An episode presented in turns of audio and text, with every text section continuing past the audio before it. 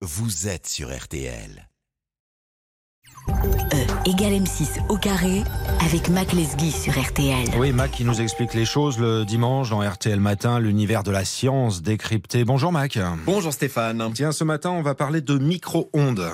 Oui, je constate dans mon entourage encore des préventions envers ce mode de cuisson. Ce matin, j'aimerais vous expliquer pourquoi c'est au contraire un appareil de cuisson à privilégier. Alors d'accord, mais d'abord, comment ça marche? Oui, avant d'y répondre, petit rappel historique, on est en 1946 aux États-Unis dans le laboratoire de recherche de l'industriel Raytheon où l'on met au point des générateurs d'ondes radar, les magnétrons. Le personnel du laboratoire, en passant près d'un nouveau type de magnétron, a constaté des échauffements inhabituels, alors que les ondes radar normalement ne dégagent aucune chaleur.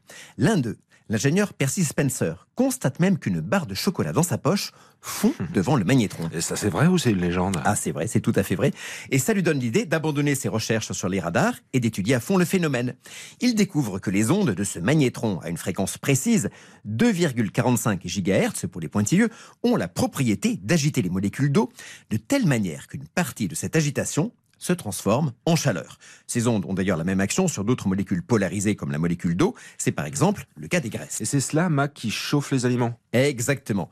Les aliments contiennent de l'eau. Sous l'effet des micro-ondes, cette eau s'échauffe dans l'aliment et cette eau, par conduction, va chauffer les autres constituants. En revanche, toutes les molécules non polarisées, celles du verre ou du plastique du récipient, celles des parois du four, vont être traversées ou réfléchies par les micro-ondes sans s'échauffer. Voilà pourquoi, quand elles ne sont pas au contact de l'aliment, elles restent froides. D'accord, ça chauffe, mais est-ce que ça cuit les aliments? Bien sûr. Alors d'abord, c'est idéal pour réchauffer les plats déjà cuits, car comme c'est très rapide, ça ne les dessèche pas. Mais en plus, et bien qu'on s'en méfie, c'est un des meilleurs modes de cuisson des aliments et pour deux raisons. Ah ouais, lesquels La première, c'est une cuisson qui ne dépasse pas les 100 degrés, température d'ébullition de l'eau. Idéal pour les légumes par exemple, avec un peu d'eau dans un récipient adapté. Comme la température monte moins que dans une poêle ou un four, on évite la formation des molécules dangereuses qui apparaissent à haute température, comme les radicaux libres ou l'acrylamide. Évidemment, le revers de la médaille, c'est que le croustillant, la caramélisation, le goût de grillé, qui ne s'obtiennent qu'à haute température, ne peuvent pas s'obtenir avec les micro-ondes. Mais on dit, Mac, que cette cuisson, elle tue les aliments. Ah bah oui, ça c'est sûr. Mais ça c'est la même chose avec n'importe quel type de cuisson. Et par rapport aux autres types de cuisson, vapeur, à l'eau, au four, celle au micro-ondes a un énorme avantage. Elle est très rapide.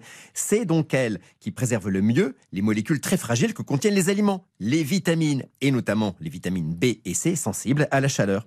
C'est la deuxième raison pour laquelle les micro-ondes sont un mode de cuisson à privilégier. Alors on dit d'accord, mais est-ce que tous les aliments vont au micro-ondes? À peu près tous, sauf quelques-uns comme les œufs dans leur coquille, l'eau du jaune se transforme vite en vapeur, ce qui fait exploser la coquille.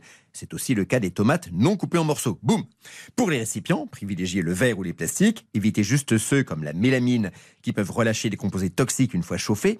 Évitez également les récipients métalliques ainsi que le papier alu sur lequel les micro-ondes vont provoquer des étincelles.